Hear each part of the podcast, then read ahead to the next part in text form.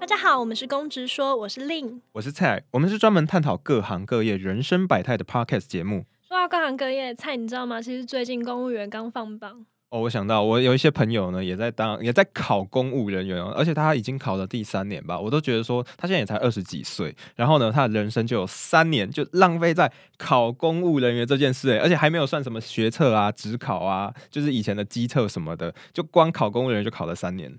告诉你，我也是考很久的，我我还加上一个国中考试，我的国中是念私中，所以我要考国中、考高中、考大学，研究所好不容易不用考，用推甄上榜。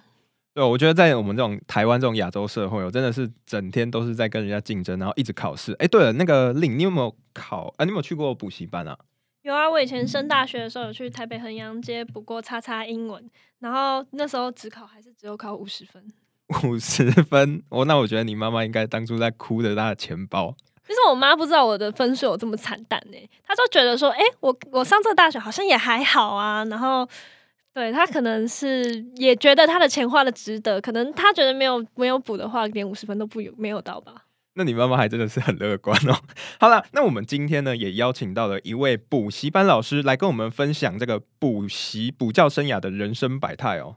那我们欢迎台北老詹。 Hello，大家好，我是补习班老师老詹。那老詹，你来这边，我们就是要先问一下简单的一些东西，比方说你现在在做什么？呃，我目前就是比较专职于个人家教跟补习班老师。那我想问一下，你的学历是什么？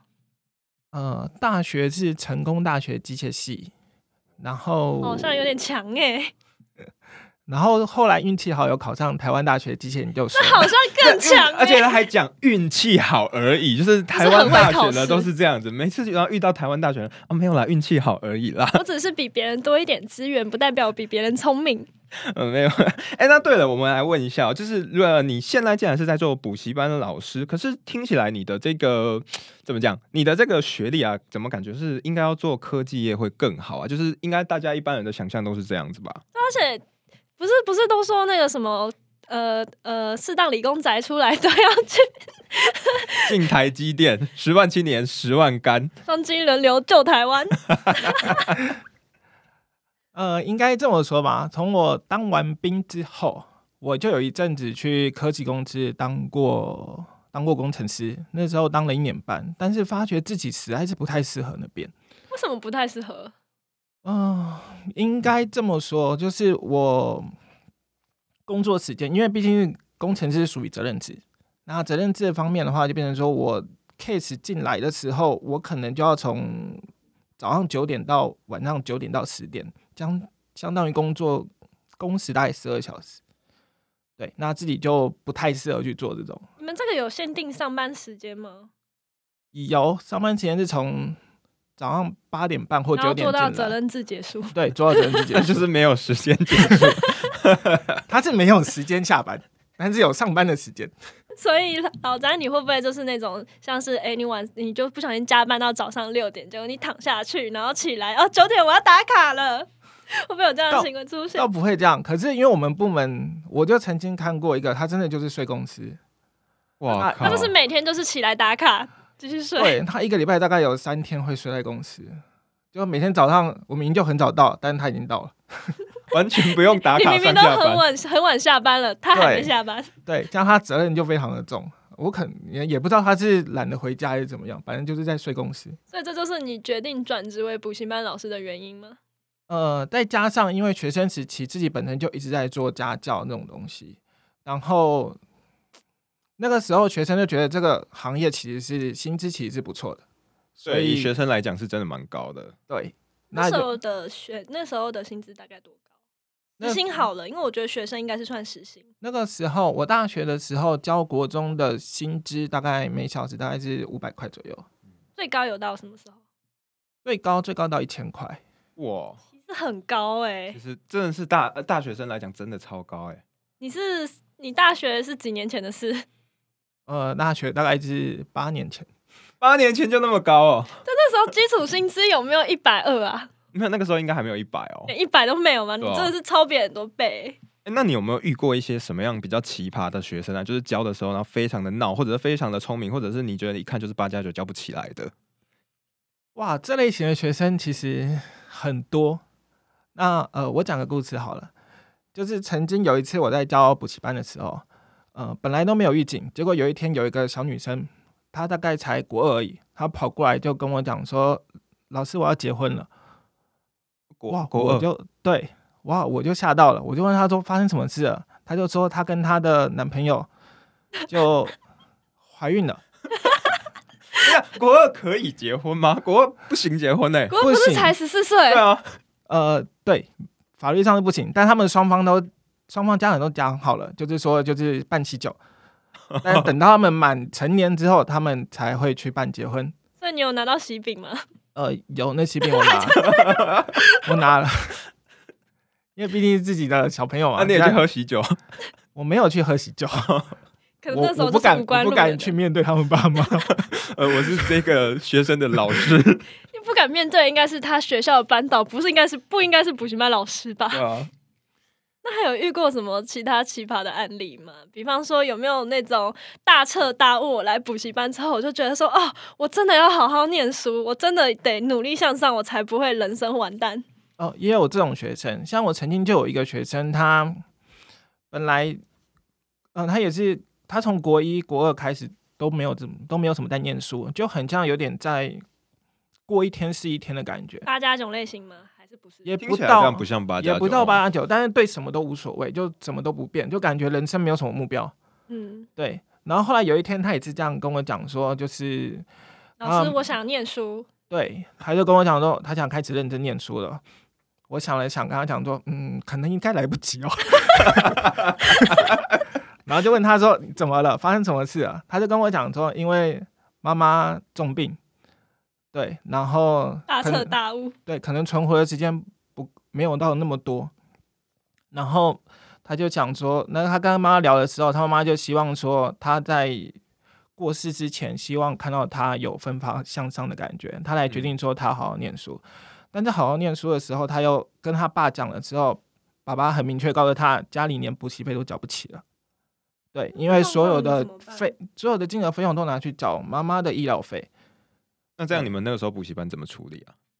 到那个时候，我就自己私人帮他付了他到毕业前的所有补习费。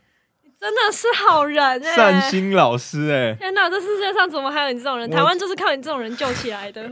一定会上天堂。可是我必须要说，这个小朋友最后就我认知也是没有考到非常的好，但是跟他比起来已经有进步很多了。那我想问一下，这种大彻大悟的学生多吗？你毕竟教了八年，你的样本数应该够多了，嗯，我发现这种大彻大悟的学生其实不多。就只有这一个 吗？ 啊，就算到这大我也很难进步，对不对？对，因为他们到他们大彻大悟之前，真的剩没多少时间。那你有遇过那种学生？因为我们刚刚有聊嘛，那其实是你有你现在比较专职做高中，所以你高中教的学生应该很多。那你有没有遇过那种什么国中很厉害，然后高中就一蹶不振，再也起不来那种？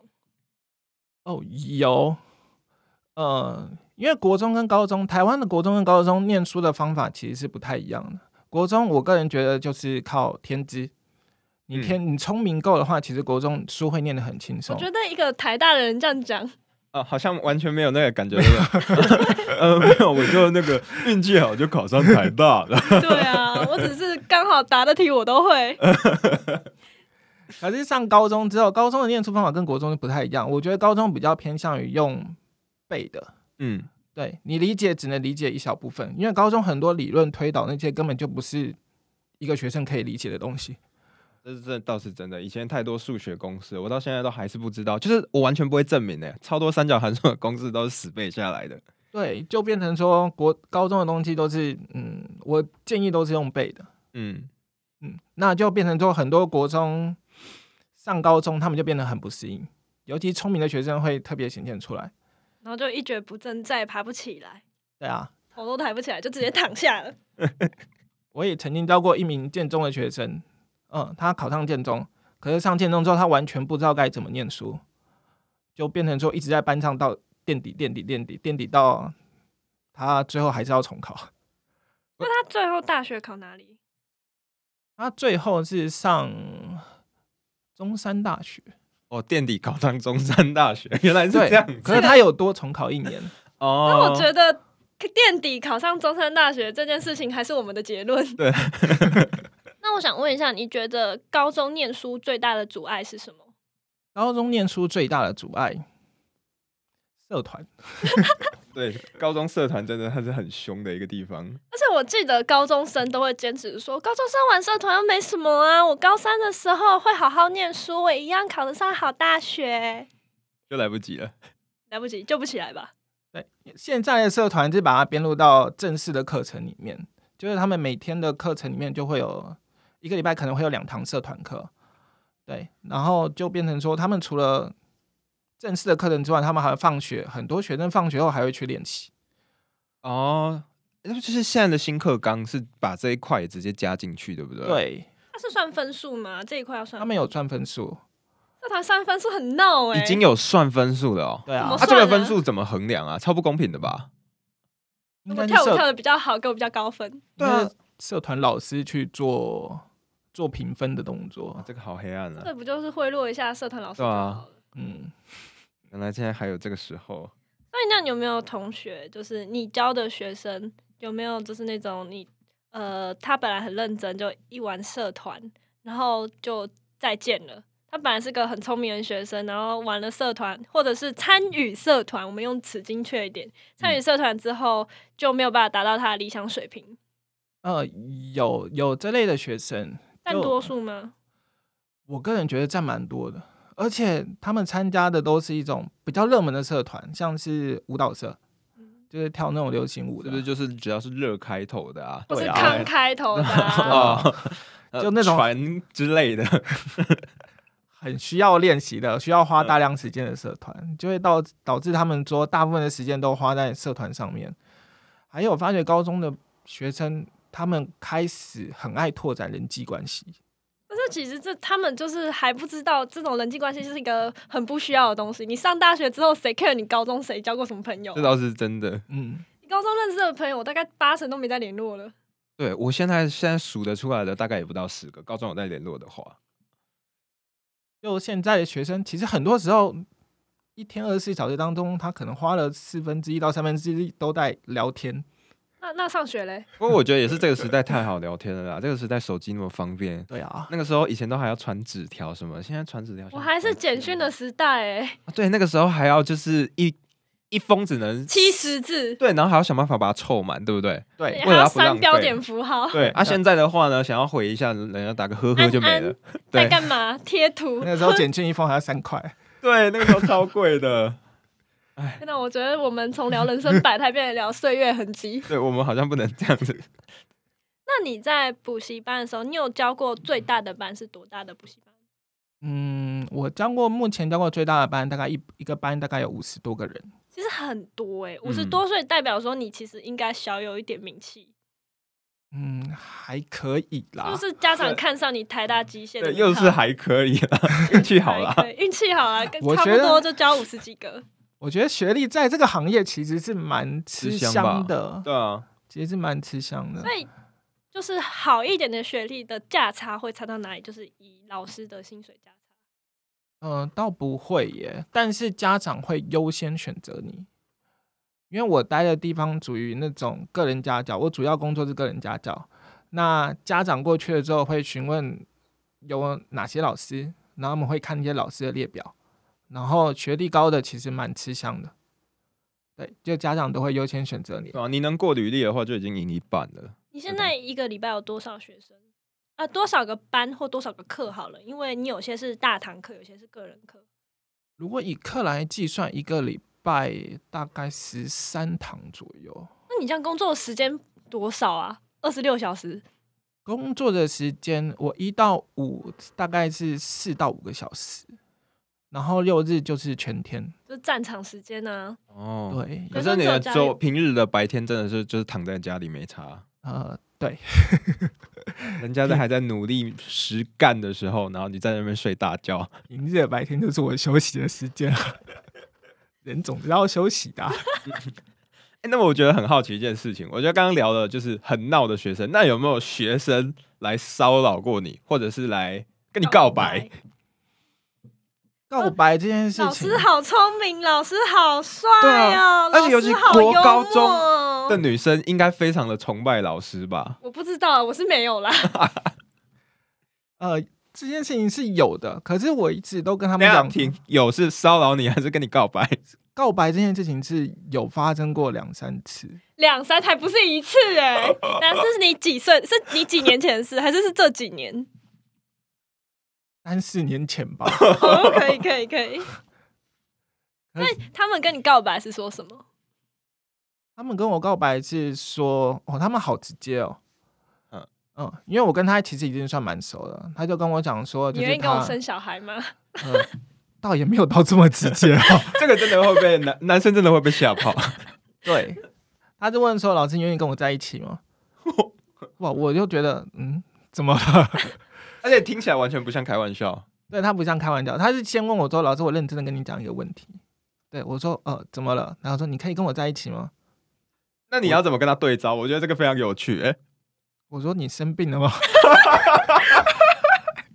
好狠哦！？”对，然后我就其实我就会打那种打那种圆弧啦。 嗯，对打就跟他太极，对， 我曾经有一个朋友，他是男生，然后他之前去做家教，然后被学生告白，那个学生就把壁咚在墙上说：“老师，你愿意做我的男朋友吗？”然后那个学生是男生，哇哦，你这个更劲爆哦。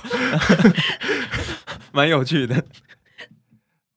我后来就跟那个学生就是分析了一下，就是说你对我是属于那种崇拜，而不是真的喜欢。这就是理工男 呢、啊，只有理工男才会做这种事情。我们来分析一下我们的感情结构是什么： 一是因为我你跟我上太多课，你跟我见面时间比较多；二是因为因为见太多面，你身边太少男生，所以你会把感情投射在我身上。这不就理工男的分析吗？ 对我确实就是这样跟他讲的。 我这段这段我们是没有蕊过的， 我在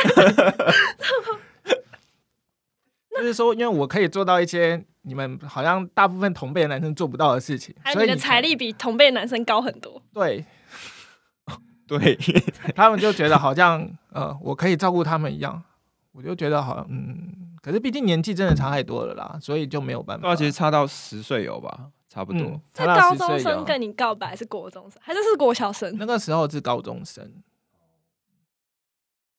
那你，我想好奇一下，你这样被学生告白过，然后有遇过很多奇葩的学生，你有没有遇过奇葩的家长？奇葩的家长家教的家长应该都蛮机车的吧？那我觉得家长有家长都会要求很多，就说啊，为什么我的女儿成绩下降了一分呢、她为什么这次没有考一百分呢、我觉得她很聪明，但她为什么就是不及格？我跟你说哈、我儿子从小到大就很认真啊，可是不知道为什么最近哈、开始在玩社团之后，老师你真的要好好管管他这样子。跟家长什么，跟老师什么事啊？所以你们会遇到这种很奇怪的家长吗？呃会会遇到，大部分的家长其实都是要求成绩啦，嗯，那就变成说，呃，这就变成说补习班的方面要做好。那小朋友成绩不好，其实从他平时的成绩都看得出来，所以我们必须要把一些他平时又考过的一些小考都要收集起来。哦，对，你会有遇到家长跟你讲说啊，我老公最近啊怎么样怎么样啊，啊我家股票赚多少钱，然后是这种纯粹想跟你闲聊的家长吗？哦，呃，其实很多，但是这种家长都是属于那种阿嬷级辈的比较多。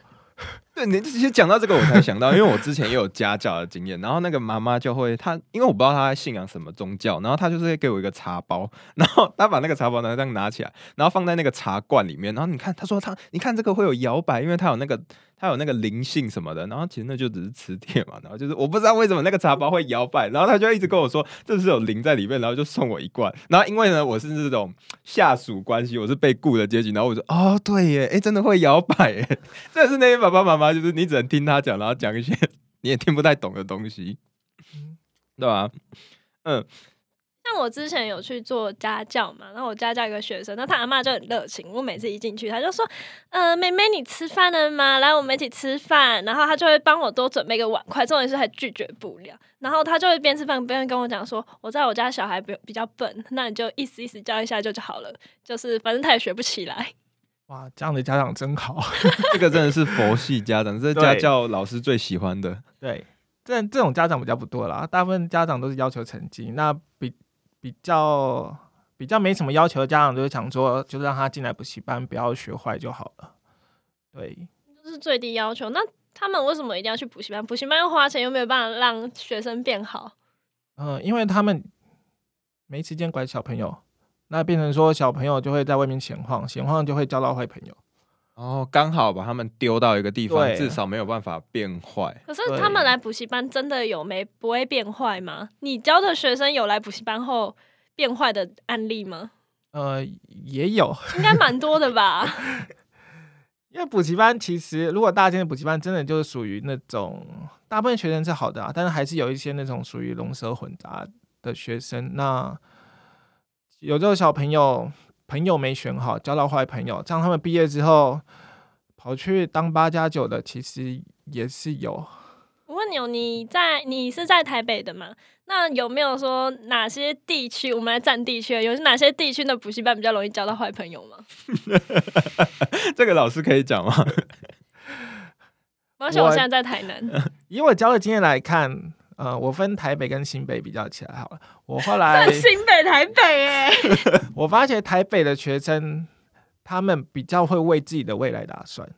嗯，是真的有差异吗？对，我觉得有差异。他们会思考自己的未来想要做什么。那新北的学生是新多北的偏？学生就是呃，也没有到很偏，当然也好的学生一定是有啦一，定有啊。但是也有很多的。我发觉很多将近三四成的学生都是属于那种过一天是一天，是花父母的钱，然后来补习班交朋友。对，就比较不会为自己未来打算，因为他们可能周遭看到看到父母亲或是周遭朋友的工作都是一些服务业，他们觉得没念书也没什么差别。哦，所以这真的有阶级上的差距，没有，地这域上是的阶级。新北跟台北的差异性。那不知道我们台南市这边被放到哪里去了？我不知道乡下吧，都是田吧。就我教的学生好像都没有什么，都是试一天算一天的， 好像台南的都这样子。嗯，其实我还有一点很好奇，就是你现在有兼家教，然后又有教那个补习班老师嘛？嗯那哼，这个东西会变成你的一个一条龙的服务吗？例如说你家教教一教，然后说，哎，那不然你来我们补习班这样子。这嗯么黑吗？其实不会耶，所以其实这完全是分开的两行。对，因为小朋友来补习，基本上他们就两种选择嘛，就是可能家里经济比较足够的，就会找那种家家教教，对。那经济比较不够了，就是问老师愿不愿意帮我出补习费？ 这个也不是所有学生我都出得起，经济不好的，对，那经济不好的，他们就会属于那种学费比较相对起来比较便宜的。对，那大补习班的话，就变成说老师授课是授课，但是真正念书要自己。那个人家教就变成说老师可以盯着你，嗯，所以就变成说个人家教其实我们觉得效率比较好。这倒是真的，不过也真的比较贵啊。对，你就有是教过补习班那种很贵的补习班到什么样的程度？在台北来讲好了，很贵的补习班。嗯，你说大补习班吗？都可以大补习班，好用大补习班举例好了。大补习班其实学费都没有到很贵，基本上一学期大概都是一万多块一钱，科吗？对一科。其实我觉得这样很贵啊。听起一来，学期将近五个月左右。所以一个月三千块，对但是那是哎其实一比科、啊、家教便宜很多哎、对，对啊我念研究所也没三万呢、嗯那做个人家教的部分，呃，大概一个小时的学费大概就一千块，那是因为台大机械系的关系吧？一千块是给补习班，我们从哦中再抽取一些部分而已。可以哦问一下现在抽取的比例吗？这个是可以公开的吗？这个其实看每个老师不一样、欸，哎，那你的行情呢？以我的行情，我大概会拿到五成。一半以呢。个人家教来讲，我可以拿到五成，这样算高还是低？就普通啦。就一般的行情价就是这个位置。那你会自己去外面接吗？因为你有实力的人，应该家教就是从外面自己接就好了吧？嗯，会会自己接，可是嗯，因为自己没有那么多时间一直去外面接洽 case，哦，对，那所以我才会就是进入那种个人家教中心，请嗯他们帮我找 case、嗯，对，那老张，我想问一下哦，你现我们刚刚聊天的时候也知道说你大概现在三十出头了嘛，你属于大龄未婚青年，那会不会有家长说，哎、好像不错哎、这个学历不错啊，身高也还行啊啊，小孩子优生学啊，那要不要跟你相亲一下的？相亲这个部分，呃，有多吗？没有很多？目前为止我有碰到一位而已。哦，只有一位，那你有去对吗？，呃，我有 去。那你去相亲吗？对，父母介绍的相亲， 是那个家长介绍的相亲，那家长真的很热情啊。他就是看我都没有，都还是单身，就想说希望帮我找个伴， 为什么家长知道你单身啊？因为我会跟学生聊这些东西。 然后学生再偷偷去跟家长讲，其实你原本预设是家长不知道的。对，学生就跟家长讲说：“哦，我好喜欢这个老师哦，他可不可以做我姐姐的男朋友学生就是一个超级扩声大喇？”然后叭，，然后就会说：“呃，这样我以后补习就不用钱嘞、可是相亲的对象不是他们家的女儿啊， 这是谁的女儿、啊？那是那个那个妈妈她在外面工作嘛，她会有一些年认识一些比较年轻的同事，对，然后就会去约一些饭局啊之类的，然后就请我过去。那你过去的经验是怎么样？是很就是是聊起来是很顺畅的，还是其实有点想要赶快走人？我聊起来，其实我个人觉得都是交朋友都是 OK 的了，哦，对，但是健康交友心态。嗯，，对，诶，那我想问一下、哦，现在你这样也做了很多年，就是我们刚刚聊到，你也做了大概有八年左右的补习班老师，你未来还会想要继续做吗？然后还是你会想要转职？目前有在做转职的打算，你未来想做什么？呃，我目前在考公职当中，结果回到了我们今回到我们天开头的开头东西。 为什么想要考公职？呃，因为我觉得补习班是一个短期的工作，它可以在你让你在短时间筹到一批一笔不错的费用。对，我很好奇，可是明明你的学历就还不错，其实去私人企业应该也会升职比较快吧？嗯，可是毕竟我在补习班做了蛮久的，很多业界就不太会接受这种已经脱离业界很久的人。哦，所以考公职比较快。嗯，我觉得公职是一个蛮稳定的工作。那你觉得公职好考吗？我觉得虽然问一个，对于一个台大的，我一直在嘴台大、欸，可是对于一个台大的人来讲，公职是好考的吗？我觉得公职只要你认真一点，其实公职其实没有到非常难考。只要我认真一点，我也可以上台大。对， 那所以，如果你上了之后，你还会想继续当兼职做一些家教之类的吗？嗯，会，因为其实后来我发现，其实我对教书其实是蛮有兴趣的。比如说听学生的生涯故事发展，对，其实很多学生很喜欢一直在讲自己的生活琐事，我觉得这件事情其实蛮有趣的。你说你可以体验到很多不同的家庭产生出来的小孩子有多么的不一样。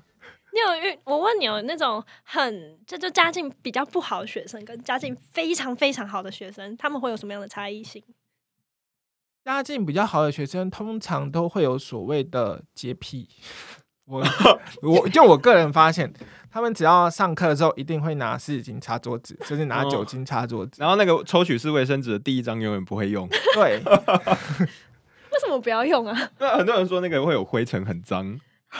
那我是穷小孩，我觉得我也是穷小孩，我经过经历过那种人之后，然后家境的小好的小朋友，其实你用看他们使用的东西就知道，他们其实家境不错然，后拿一支笔，它其实看起来是一支自动笔，其实实际上要七百块。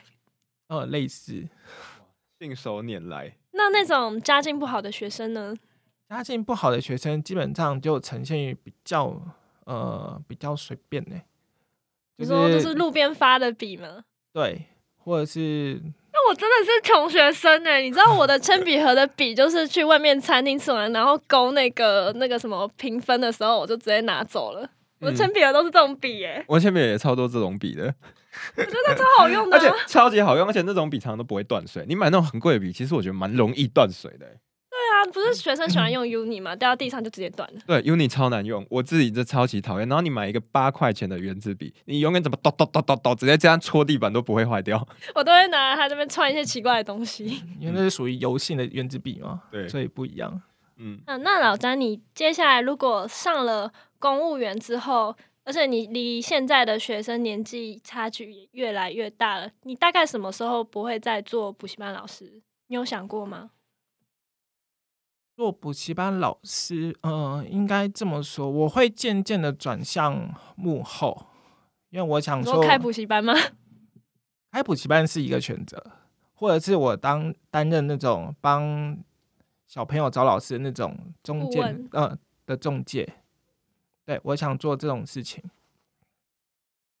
那当考上公职之后，补习班的就会开始变成兼职了嘛？嗯，对啊，哇，那看来你的人生规划，你已经对为自己打算好了，就跟我们之前讲的好还要更好是一样的道理。没有错。那也祝福那个老詹呢未来的生涯可以好，还要更好。那我们今天呢也很谢谢老詹来到我们的公职说分享你的人生百态。大家好，我是蔡，我是令，我们是专门探讨各行各业人生百态的 podcast 节目。那我们今天的这集就到这里啦，下次再见，拜拜拜拜。